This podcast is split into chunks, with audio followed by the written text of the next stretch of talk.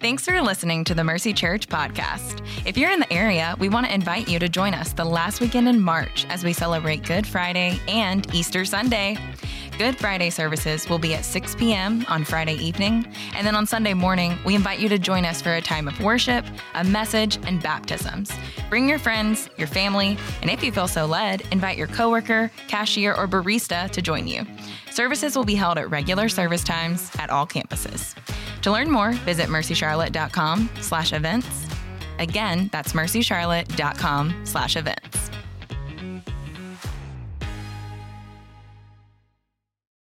I want to jump right in there. We got a lot to cover this morning. Uh, in 1904, 1904, a guy named J.M. Barrie writes a play and publishes it. It goes out and it's called Peter Pan. Peter Pan, the boy who couldn't grow up. Of course, most of you, I would imagine, show of hands, how many of you have heard of Peter Pan before, right? It became sort of an iconic story that's been told over a hundred years now. And based on my last trip to Disneyland, there's no sign of stopping for this thing, right? I mean, everybody knows about it. It's this fantastic world. I mean, one of the things that makes Pan the Man so appealing is where he lives, right? This mythical island that you can only get to by being sprinkled with pixie dust and then setting your course second star to the right and heading straight on till morning, right? That's how you get there. What are we talking about? Talking about Neverland. Neverland, right? This great place where the only adults are these mean old pirates who are kind of clumsy and they try to stop Peter and the Lost Boys from having fun all day, every day, right? I mean, Neverland is where kids want to live. Neverland is where adults want to live, right? I mean, no meetings, no deadlines, a bunch of friends to have food fights with, the ability of flight, right? This is the place that we all want to go to. And every kid in their heart at some point or another, and usually out loud, says when they hear the story, is Neverland real? Well, the inspiration for Pan's adventures came actually from some pretty bleak circumstances in Barrie's life.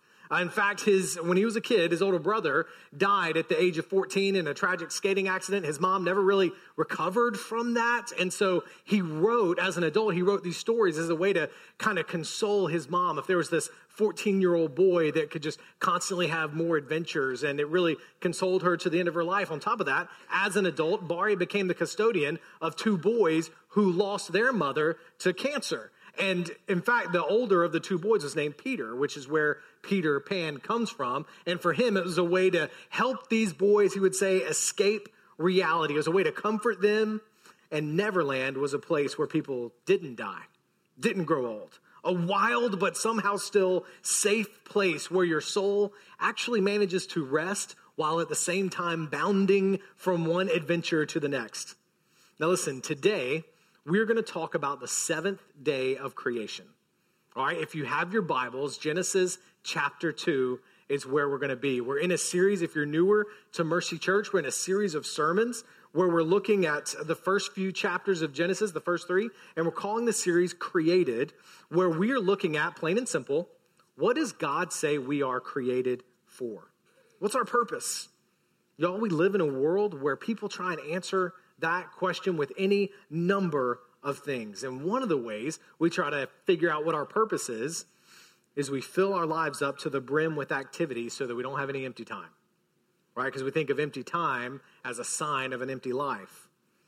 And so, since we don't know what we're created to do, we just do a lot.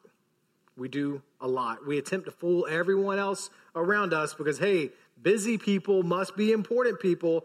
So we fill up. Some people work long hours because they hope that by working a lot and being successful at work, that'll be a sign of importance and they will have value. Some people put their kids in like a hundred activities because maybe successful kids will make me valuable. Some people go out every single night, every night because sitting at home alone would be a sign of social failure. So the busier, the better. And we all collectively sort of buy into that idea. And we say it with a burden, man, I'm so busy right now but secretly we love it, right? We love that we're able to say we're busy because that equals we're important. But then we go into the Bible today, and you're going to see what I believe is a very clear message from God that you and I are, in fact, called to rest. In fact, I'm going to try and convince you that God designed a weekly rhythm into our lives that includes a full day of rest, where your mind, body, and soul just stop and rest. And listen, for most people in our world, that sounds a bit like Neverland. A mythical place, a mythical concept that would be great if I were a child, but in my grown up real world, I don't have time for mythical things like Neverland, like a day of rest. You try living my life, Pastor. I got two kids, three jobs, a stack of bills. I know students will say, Look, my grades, they aren't taking a day off. I got to study. Athletes feel like they can't afford to take a day off from training, their competitors aren't. You got major deadlines. You don't feel like you can take a day off. Accountants, I grew up as the son of an accountant. Tax season comes around. What in the world is a day off? There's no time for that. Uh, I got a guy in my community group, works at a hospital. He's like, look, man, people don't take days off from breaking bones. We've seen that, right? There's constantly something that has to be done. And so everybody's reaction is, I can't afford to waste a whole day just resting. It'd be awesome, but I don't have time for Neverland. I'm too busy. Here's the deal today we're going to put busyness on trial. And I believe we're going to find it to be a liar and a deceiver, guilty of robbing us of the joy that we're supposed to have in Christ. So I try each time we get together and preach from God's word, try to give you a big idea to take home. Here's the one for today. You are created to rest. If you're a note taker, this will be what you take down. You are created to rest. So you are not too busy to rest because God is not going to create you for something that is unattainable for you. You are created to rest. So you are not too busy to rest. But, but, resting is going to take some work. You're created to rest. So you're not too busy to rest. But based on the way our culture operates, and if you've been operating in it without thinking about it, is resting is going to take some work. Here's what we're going to do. I'm going to show you how the idea of rest develops in Scripture. We're going to start with our passage, but then what we'll do is a little bit different than what I normally do with a sermon. We'll start in our passage, Genesis 2, 1 through 3. But then we're going to kind of build on that to see the theme of rest, the idea of rest, how God develops it throughout Scripture. Uh, it'll kind of be like when you, are growing up, little kid, you ever do one of those connect the dots pictures? You know what I'm talking about? Everybody nod your head, you know what I'm talking about? Yeah, it's just like, got to go dot number one, dot number two, da, da, da, that's kind of what we're doing today, okay? We're going to trace rest through, I think it's eight dots. So you super type A note takers, I think there's eight. We're going to go through them pretty fast, okay? And what you'll see is as we connect them, you'll see the picture start to develop. So like when you're a kid, it's like you finally get about, you know, you get around, you get down, it's like, oh, I fished. It was just dots, and now it's a thing. That's what we're going to see today as we walk through God's Word, which is a great way to understand and see that these 66 books are actually one book. All right, and I'll, help you follow along through these eight dots and see how the picture starts to take shape. That means, though, we're going to be moving through the Bible today at a pretty good clip, okay? So hang on, let's go. Genesis chapter 2, verse 1.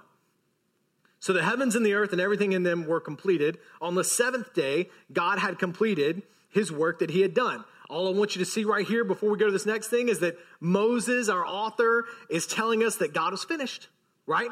Creation was completed on day six. So day seven, day seven is not a creating day for God, yet the week is seven days.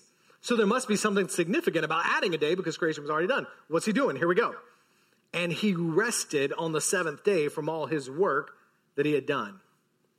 Verse 3 is massive here. God blessed the seventh day, declared it holy, for on it he rested from all his work of creation. This is, like I said, our first big dot in the story. This is the starting one in the picture right? Two, a couple things I want you to see. First is this idea of rested. What is this rested mean? This was, I was getting to, we actually shared this with our kids at dinner the other night. I was like, so was God tired? And they're like, uh, it's like it says he rested. It's like, was he tired? Well, no.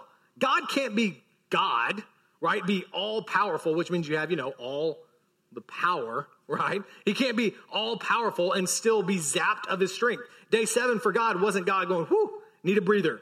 That's not what was happening here. So it was going, it also does not mean God just stopped being active altogether.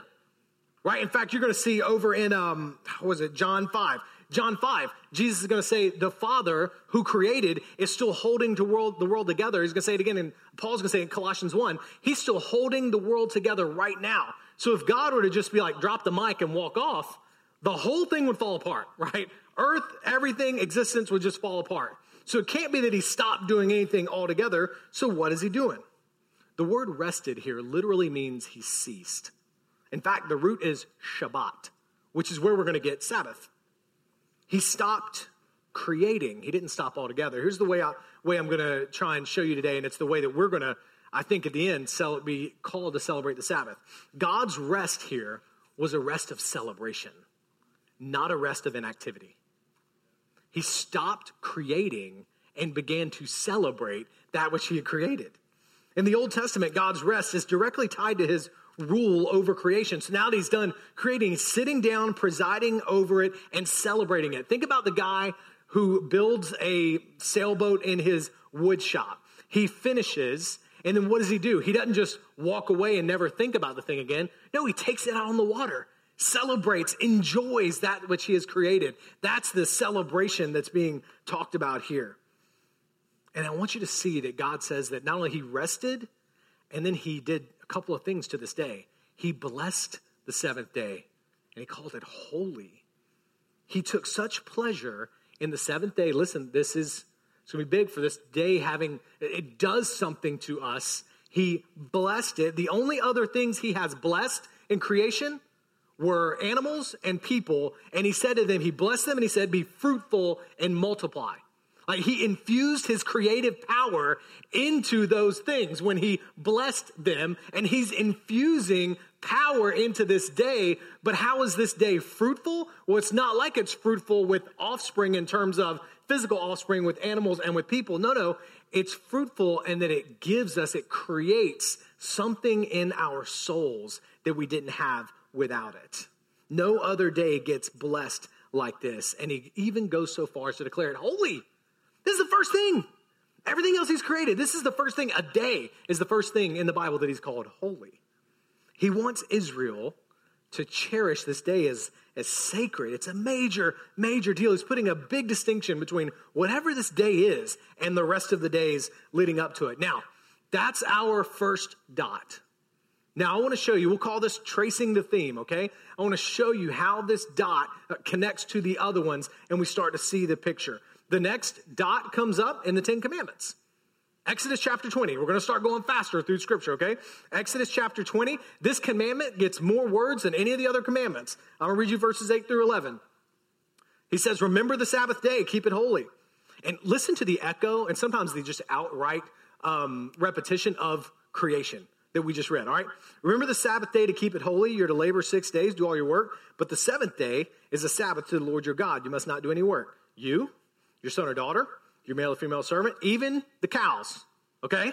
Even your livestock or the resident alien who's within your city gates. Why? For the Lord your God made the heavens and the earth and the sea and everything in them in six days. Then he rested on the seventh day. Therefore, the Lord, he's just quoting now, blessed the Sabbath day and declared it holy. Listen, it becomes really clear this Old Testament law, Israel's supposed to set aside one day a week. And it, the reason this is a big deal, y'all, Israel had chores to do. Israel's not just sitting around. As they're wandering through the wilderness, every day they had chores because they had no food. Every day they had to walk outside and pick up the food off the ground that the Lord had provided them for just that day. Right? It was called manna. It was on the ground and there were quail running around. I don't know how they got them and everything, but they got that and went home and they had dinner. But they could only take enough for that day because Israel was so hard hearted and so stubborn and thought they could provide for themselves that the Lord for 40 years had to say, no, no, you're just going to rely on me today for your food. Okay? So they get that for the day, and if they ever got extra because they didn't trust the Lord, it would rot back in their homes. So that they could only get enough for the day except for the sixth day. And on the sixth day, they had to get enough for two days. Why? Because he wanted them to rest on the Sabbath day, to rest from their work. See, God was training them in a weekly rhythm of work and of joyful rest. The seventh day was holy because in their rest, God was showing them some big truths that He still has for us. There's more to life than work. And by stopping, they had time to meditate on His Word, to pray, to commune with God. It taught them to trust Him. They could have gotten more work done if they had another day, but they were forced to trust that six days was enough. And look, the other place, let me give you the next dot because it's going to connect to another reason they were to celebrate the Sabbath. The next dot is going to be the fourth commandment recited in Deuteronomy, Deuteronomy 5 15. Deuteronomy 5 this is our third dot. Remember, you were a slave in the land of Egypt, and the Lord your God brought you out of there. This happens so much in the Old Testament. If you're new to the Bible, it's always calling them back to their salvation. You were a slave in the land of Egypt, but the Lord your God brought you out with a strong hand and outstretched arm. And that, look at this, that, therefore, the reason, that's why the Lord your God has commanded you to keep the Sabbath day. Israel had been overworked forced to make bricks without straw, hard labor. Pharaoh only lets them go when God does this miraculous deliverance from the Passover with their redemption from Egypt. Listen, it came the rest that they could not have as slaves. They were worked every day. They had been worked for hundreds of years. And now finally they had been given rest. See, the Sabbath gave them space to celebrate God as their creator. That's the Exodus dot. And as their redeemer. That's the Deuteronomy dot. You start to see that the Sabbath was there to just bask in their God who had delivered them. Here's your next dot Isaiah 58. So we're going to start to see this picture take shape of what the Sabbath was in the Old Testament. Isaiah 58, 13, and 14. If you keep from desecrating the Sabbath, that's pretty strong language. From doing whatever you want on my holy day, that's what desecrating it is. If you call the Sabbath, however, a delight, and the holy day of the Lord honorable, if you honor it, not going your own ways, not seeking your own pleasure or talking business, then when you honor it, when you delight in it, you will delight in the Lord. See, to delight in the Sabbath will lead you to delight in the Lord. I'll make you ride over the heights of the land, let you enjoy the heritage of your father Jacob. The Sabbath wasn't designed to be drudgery, just some law. It was to be delight. In resting from work, you find delight in the Lord. And when you delight in this day, you delight in the Lord, you ride over the heights of the land. Look at that imagery. Listen, here's the best way we can think of it. In practicing the Sabbath, in taking a day to rest in the Lord, it was almost like a taste of heaven. It's like you get to taste communion with God without this drudgery, this hard labor. It's a taste of heaven. God created this one day. So, where when you and I, and we're Israel, if for six days they had managed to forget the Lord and think that it was all about them providing for themselves and being able to do it on their own, and they had managed to distance themselves from the Lord because I'm going to do it on my own, I'm going to do it on my own, do it on my own, that day was to call them back to no, no, no, no. It was God who brought you out, it was God who created you. And now you can commune with Him again. It's a taste of of heaven. Well, as we start to see this picture take shape that the Sabbath was holy, the Sabbath was really good, the Sabbath was this way to commune with the Father that Israel often ran from. Jesus is going to come on the scene in the, the New Testament, and he's going to do something that seems at first to totally tear apart that picture, but in actuality gives it the clarity that they never had. And I'm going to show it to you in Mark 2, the end of Mark 2 and the beginning of Mark 3. Um, I'm only going to do Mark 2 as a dot, but you could do it again in Mark 3 because he does it two times because he's trying to make a point. Mark 2, 23. On the Sabbath, he was going, Jesus was going through the grain fields, and his disciples began to make their way, picking some heads of grain. The Pharisees said to him, the Pharisees are the religious leaders. They said, Look, why are they doing what is not lawful on the Sabbath? And so Jesus responds to them you never read what David and those who were with him did when he was in need and hungry? How he entered the house of God in the time of Abiathar, the high priest, and ate the bread of presence. Basically, a big no no. It was not lawful for anyone to eat except the priests, and also gave some to his companions. Haven't you read about that time where David broke the law? This law that you've set up that wasn't a, a true law, but instead one that you had set up around the things of God? And so, 27, he told them, The Sabbath was made for man not man for the Sabbath. So then, the Son of Man is Lord even of the Sabbath. Look, Jesus is saying, guys, y'all started putting all these laws around things that were supposed to be a delight. It was supposed to be a taste of heaven, designed to bring God's people closer to Him. But instead, these leaders were using this as a religious means of intimidation and oppression over these people. And Jesus was angry at them for it. That's the one, Mark 3 is going to say he was angered by them. It, Sabbath was there as a delight, a place to rest, and it had become hollowed out. It was now a works based tradition. They weren't delighting in the Sabbath. And then he goes further and he says, The Son of Man is what? Lord even of the Sabbath. Listen, the Sabbath was designed to give you a taste of heaven. That's what the Old Testament picture of those dots has started to show us. And then Jesus brings more clarity into focus on the Sabbath when he says, Heaven has come down. Heaven is now here. It's Him. He is the Sabbath. And as these leaders were missing the Sabbath and the point of the Sabbath, now they were missing the Lord of the Sabbath right there in front of them. He isn't just the creator of the day of rest, He is rest itself. Your body needing rest, some of you might feel that right now. That's an indicator that your soul needs rest. Augustine said our hearts are restless until we find our rest in you. He came to put an end to our search for rest so that we might have satisfying life and have it what John 10 10 say. I've come that they might have life and have it abundantly. That's what he's come for, to satisfy our longing to live in the fullness of life that we're created for. Y'all, listen, busyness in your life and in my life, that is a cheap substitute for the value, the acceptance, the joy that you are meant to find in Christ. And what happens in Jesus' life? He says he's Lord of the Sabbath. He says he's painting this picture, giving us clarity in our connect the dots picture that he is the one we're to find rest in. The reason we can't find rest in him is because of our sin, trying to find rest in something else. And then John 19 30 tells us he gets up on the cross, and the last words that he says are, It is finished. It's finished, just like creation was finished. Now the payment for our sin is finished. That is a really big dot in our picture. His atoning work for the sins of the world were finished. The God who finished his creative work has now finished his redeeming work. And so now you and I, you and I can actually have day seven.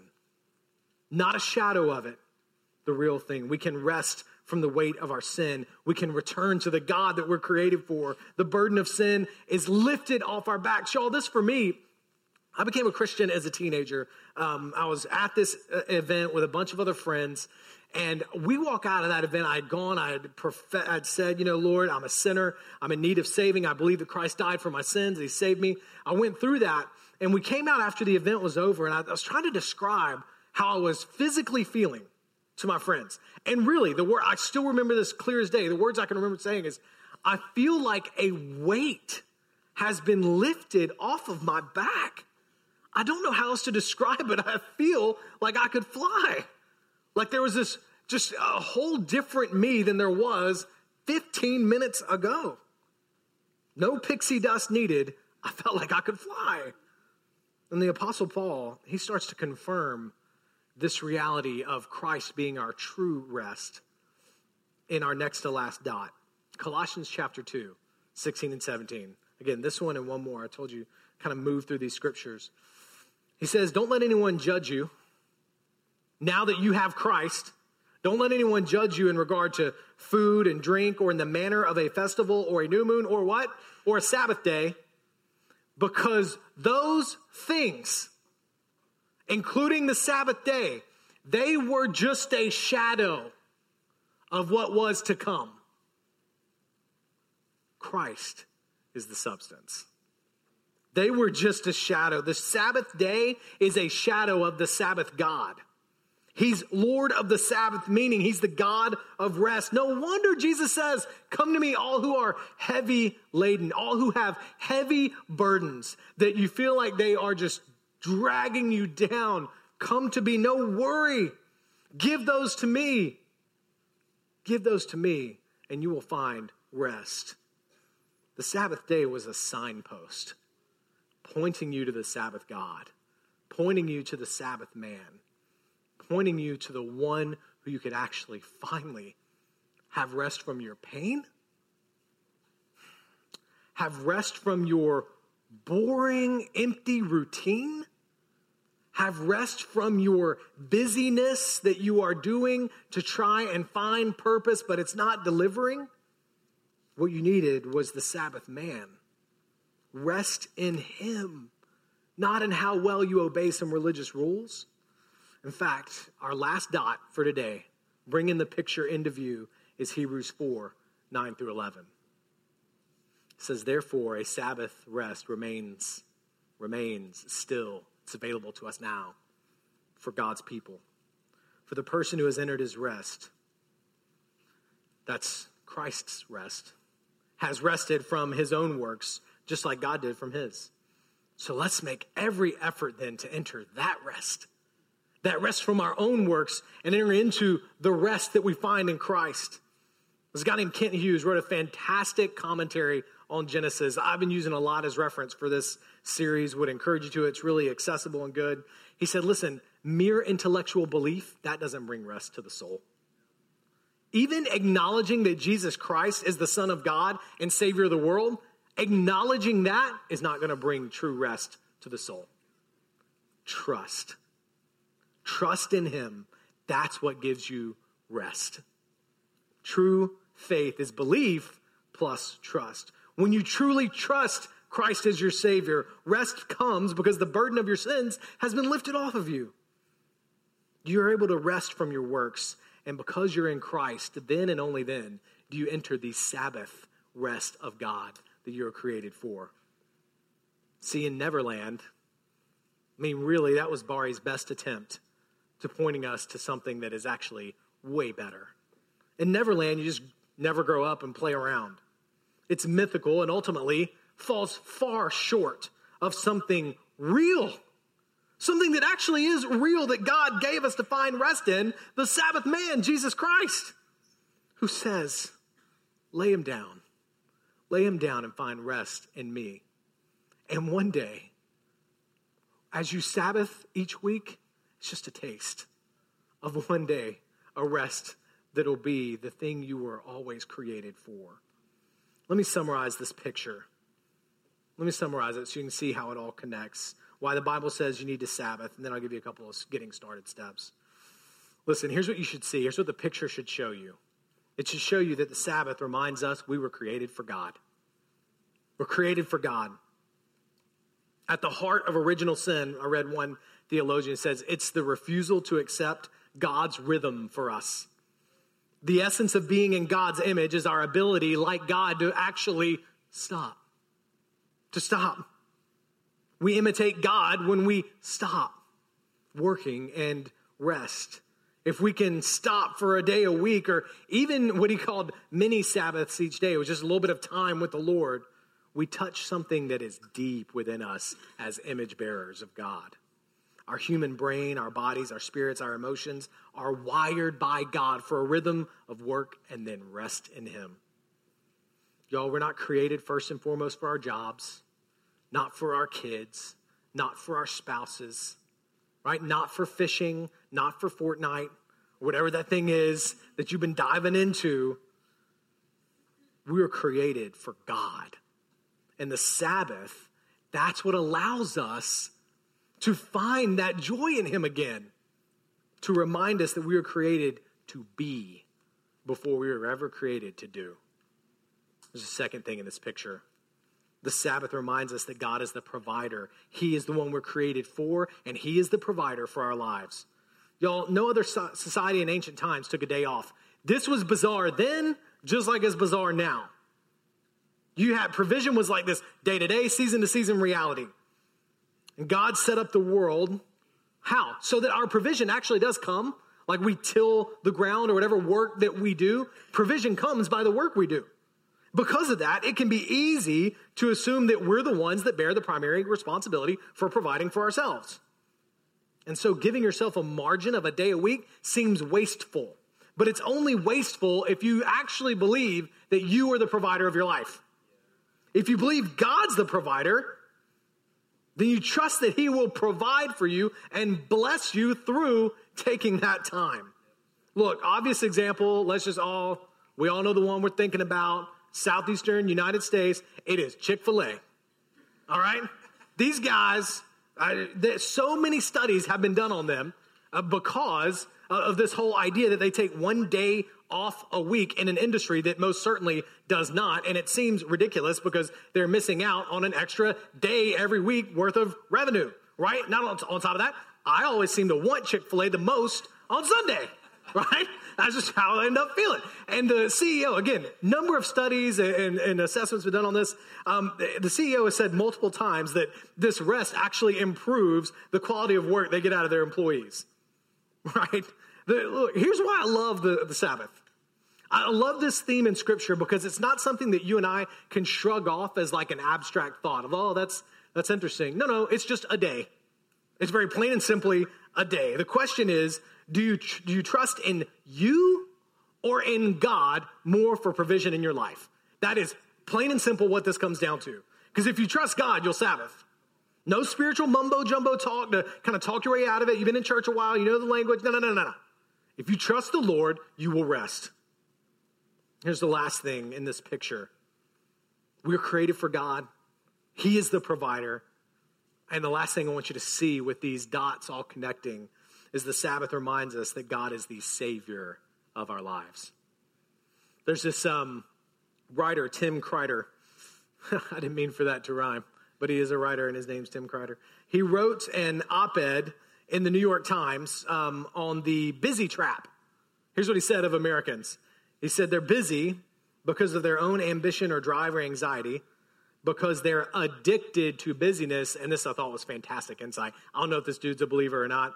He says, and they dread what they might have to face in its absence. I can't help but wonder whether all this histrionic exhaustion isn't a way of covering up the fact that most of what we do doesn't matter. Whew, there is uncertainty rumbling like a roaring river just underneath the surface of busyness for most people. We do enough, we stay busy enough, we'll never have to confront that thing. And most of us are glad because we're pretty confident that uncertainty of what in the world am I created for is a monster that'll eat us alive. That's why we're pausing over the series and right now say, what are we created for? I know many don't want to think about it, worried about that monster, worried about being put into a tailspin. So many just go on and they're enslaved to pointless routines, dreading the real things. See, the Sabbath gave the Israelites space to reflect, to celebrate. Just like God celebrated when he sat down, finished with creation, it gave them space to celebrate their salvation, that God had accomplished their greatest need, salvation from their sin all by himself. I mean, the Israelites, y'all, they did not make a single contribution in the Exodus. And Moses is saying, if God took care of your greatest need all by himself, don't you think you can trust him to take care of your day to day needs? And as they trusted, they were to reflect on their new relationship they had with God. In Egypt, they had been slaves. But when God calls them out, he says, You are now sons and daughters. They once were under the oppression, the, the cruel reign of Pharaoh. And now they're under the tender care of a loving father. They could trust him. That's what Christ does for us. He breaks the chains. This is the language and the imagery of Scripture. It's very intentional. He breaks the chains of slavery that sin has on us, that has been weighing us down, and He sets us free to be sons and daughters of God. This is the way my old pastor said it. I thought it was a great way of, of summarizing what we're to do on the Sabbath. The Sabbath is a day to remind us to stop thinking like slaves and to start thinking like sons and daughters again. So, where do you go from here? How do you put this into play? I, I get it, y'all. I've been praying so much this week because I've been super convicted this week. We live in a world where this seems like a just bizarre thing to try and implement into our lives. How do we actually rest like God calls us to? Look, if your life feels too full, then to say yes to Sabbath, of course, means you're going to have to say no to something else. So the first question to busy, tired people, which you might be running under that banner, is what do you need to say no to so you can say yes to rest? Now, I told you at the beginning, you're created to rest. You're not too busy. to rest. But resting is going to take some work. And one of the most important things to create room for resting in the Lord like He has created you for is going to be saying no. Now, listen, I am a people pleaser. I mean, the Enneagram, Myers Briggs, every last test down to what Hogwarts house I'm in, right? Like all of them say that I just want to be the winner at everything and I want everybody to like me while I do it, okay? So the idea of saying no to somebody, man, that get, that starts to create stress in my life. But you're going to have to say no in order to say yes to the Lord, to resting. And it's going to be foreign to people, okay? I know some of you are expected to work somehow or another every day. You sneak in work here or there because you're always on, and we have the ability to always be plugged in. So we don't treat work anymore like it comes with an on off switch. We treat it like it has a dimmer switch. So I'll dim it down in my off time, but it'll never be completely off. Listen, you need rest from notification fatigue. You need rest. And you're like, well, but I'll be behind if I turn it completely off. Behind in what? In your work? You are woefully behind in something that matters way much more to your soul. So, how about you catch up with God and trust Him that work will be okay without you and you're going to be okay without work? Now, right here, let me give a caveat to parents of young children, okay? Specifically, like that preschool age or younger. I, you just can't completely say no to your kids one whole day a week, okay? You can't be like, I ain't cooking because this is Sabbath, Chick fil A's closed. Good luck, kid, right? Like, you can't do that. I get it. They're still gonna crawl around trying to eat batteries. Like, you're gonna have to pay attention at some point, all right? So let me say something. Moms and dads of young children, I want you to take a deep breath right now. God loves you, okay? Life might be really hard might be really exhausting right now, you need to remember that children are a gift from the Lord. The Bible promises that, okay? Regardless of how your morning was this morning, one day sleep will come again. All right, I know you came in here, your shirt's inside out and backwards, right? You got a sock clinging to your skirt or whatever you had. You just need to hear God loves you. Listen, if there are two of you, work together with one another to figure out what Sabbath rest can look like. Be partners in one another in that regard. If there's only one of you parenting, listen, come and talk with your pastors. Let the church help you and give each other a lot of grace. Certainly, God does. So, what should fill up your time during Sabbath rest? Let me close with close with this. What do you do with it? Right? If you're all right, I might get it. What do you do? The idea of rest was to celebrate who you are in Christ. Remember, it's a taste of heaven, just a taste. So, what allows you to rest and get that taste of heaven? First, I'd say worship, worship alone. I do believe this has got to involve some real set aside time to commune alone with the Lord. That means sitting down with your Bible, sitting down and praying and looking at what God says about God what he says about you in light of what he says about God, the victory that you have over sin, and is just sitting on it, learning it, seeing the character of God, and praising him, bringing the things that are burdening back to him, and spending time with him. Listen, the second one is to worship with others. Listen, for many people, Sabbath is a Sunday, like today, where they can be reminded of God's love for them and you can celebrate it. We can sing together and be encouraged and our souls be lifted up. Again, a taste of heaven. And in fact, our staff was really convicted about this this week. Um, about how we structure ministry teams here because we want today we want us to be able to each serve one another while we rest kind of like a family does at a big family gathering which happens when everyone is engaged. So I'd say find a place where you're serving and able to serve somebody else and not be a form of rest instead of it being a handful of people trying to be in a burden just to them. But listen, the day is not the big deal. I mean, I'll tell you, Sunday is not my Sabbath, right? I'm working a pretty good sweat up here right now, right? And I love it. It's a work day for me and for several others, but that means that me and my family got to figure out what does that look like for us, a space where we can rest and worship alone and together. It's not about the day, it's about the practice. And listen, the next thing I'll say is remember that rest does not equal inactivity, right? Rest is celebration, not inactivity. If you leave today thinking the pastor gave me a license to binge Netflix for 24 hours, you have missed it, okay? That disclaimer, you are wrong. All right, that's not, I did not say that. Listen, for some people who work with their minds, they rest actively with their hands. All right, in fact, that's me. Look, some yard work for me is really restful. All right, cutting the grass. I am so thankful that I have a push mower, not a riding mower, because it takes me longer. Okay, I'm alone. The task is clear. The just has to be cut lower. Okay, I have to stay in the lines mostly. I can come back around. Nobody can bother me. All right, I can't even hear them because of the mower. Right, it's wonderful. It's restful. It allows me to just sit back and be and not be worried about anything else. But there are others. I was talking to a guy um, in our church. He's a he's an athletic trainer for a job.